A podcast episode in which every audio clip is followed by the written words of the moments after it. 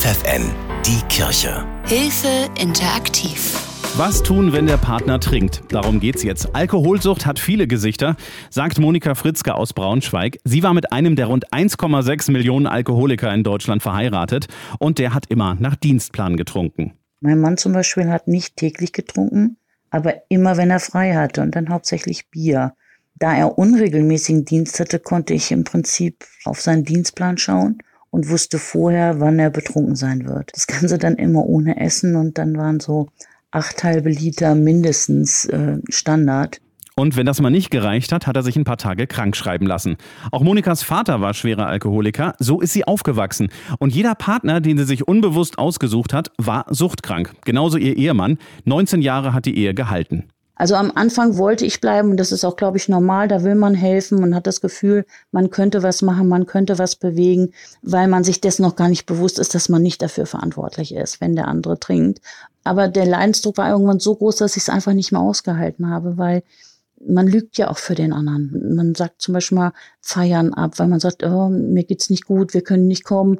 Dabei stimmt es gar nicht. Dabei ist er schon betrunken, zum Beispiel. Mehrere Entzüge und Therapien hat ihr Mann gemacht, unter Druck, weil Monika ihn sonst verlassen hätte.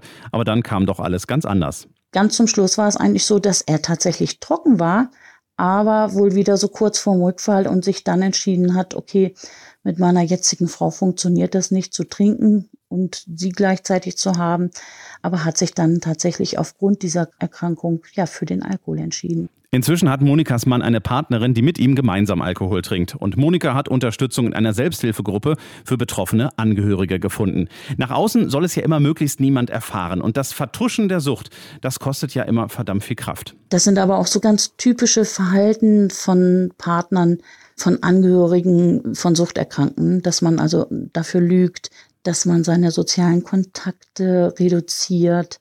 Und das waren einfach Punkte, wo ich gesagt habe, ich halte das nicht mehr aus. Monikas großes Glück, sie hat eine Selbsthilfegruppe gefunden beim Lukaswerk in Braunschweig.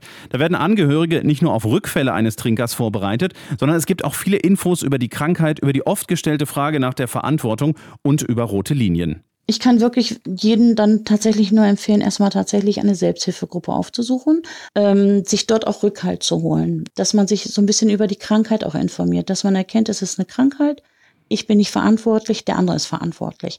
Das zweite ist tatsächlich, dass ich auch meinem Partner dann zeige durch mein Verhalten, dass eine Grenze erreicht ist. Und alles, was ich ankündige, muss ich einhalten. Also eine Drohung, bist du betrunken, dann gehen wir nicht zu der Feier und ich sage auch allen, warum wir nicht kommen, muss dann auch genauso laufen. Aber es gibt nicht nur Verhaltenstipps, sondern die Teilnehmer erfahren auch eine Menge über sich selbst. Ich habe für mich gelernt, dass das tatsächlich meine Kindheitsgeschichte sehr prägnant ist und damit reinspielt und dass ich genauer immer bei mir gucken muss. Ja, was mache ich? Was denke ich? Nicht, weil irgendjemand etwas tut und ich es nicht verhindere, bin ich etwas nicht wert. Das ist nicht in meiner Verantwortung, sondern wirklich immer zu gucken, wo ist wirklich meine Verantwortung?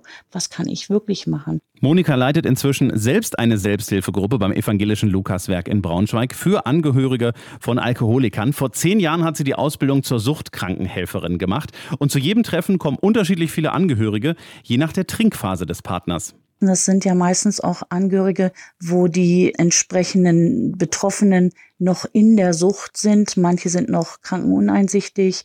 Das heißt, da ist noch gar nicht absehbar, wie geht es überhaupt weiter? Wird da jemals eine Therapie gestartet?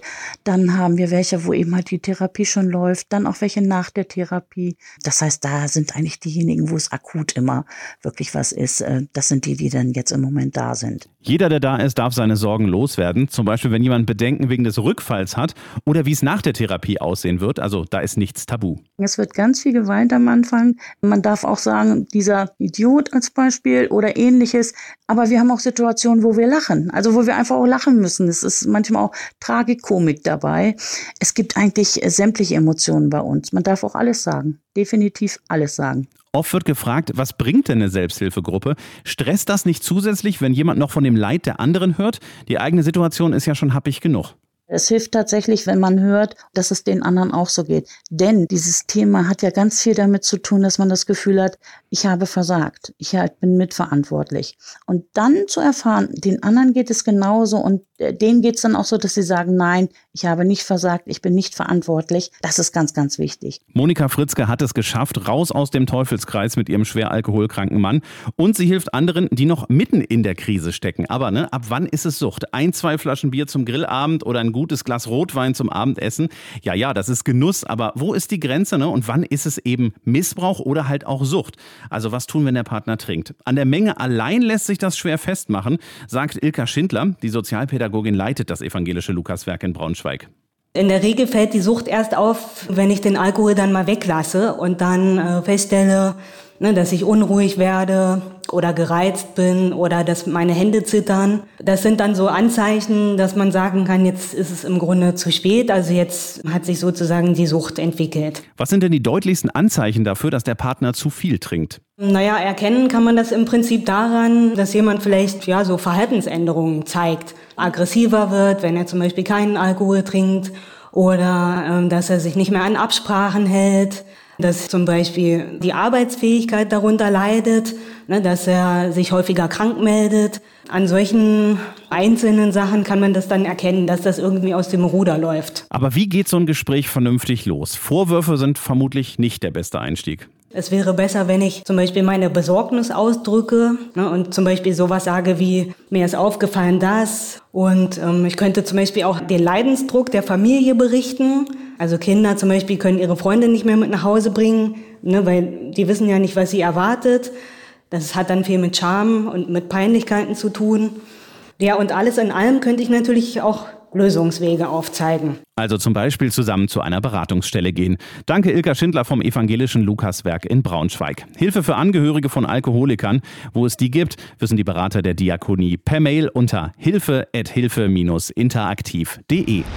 Die Kirche bei FFN.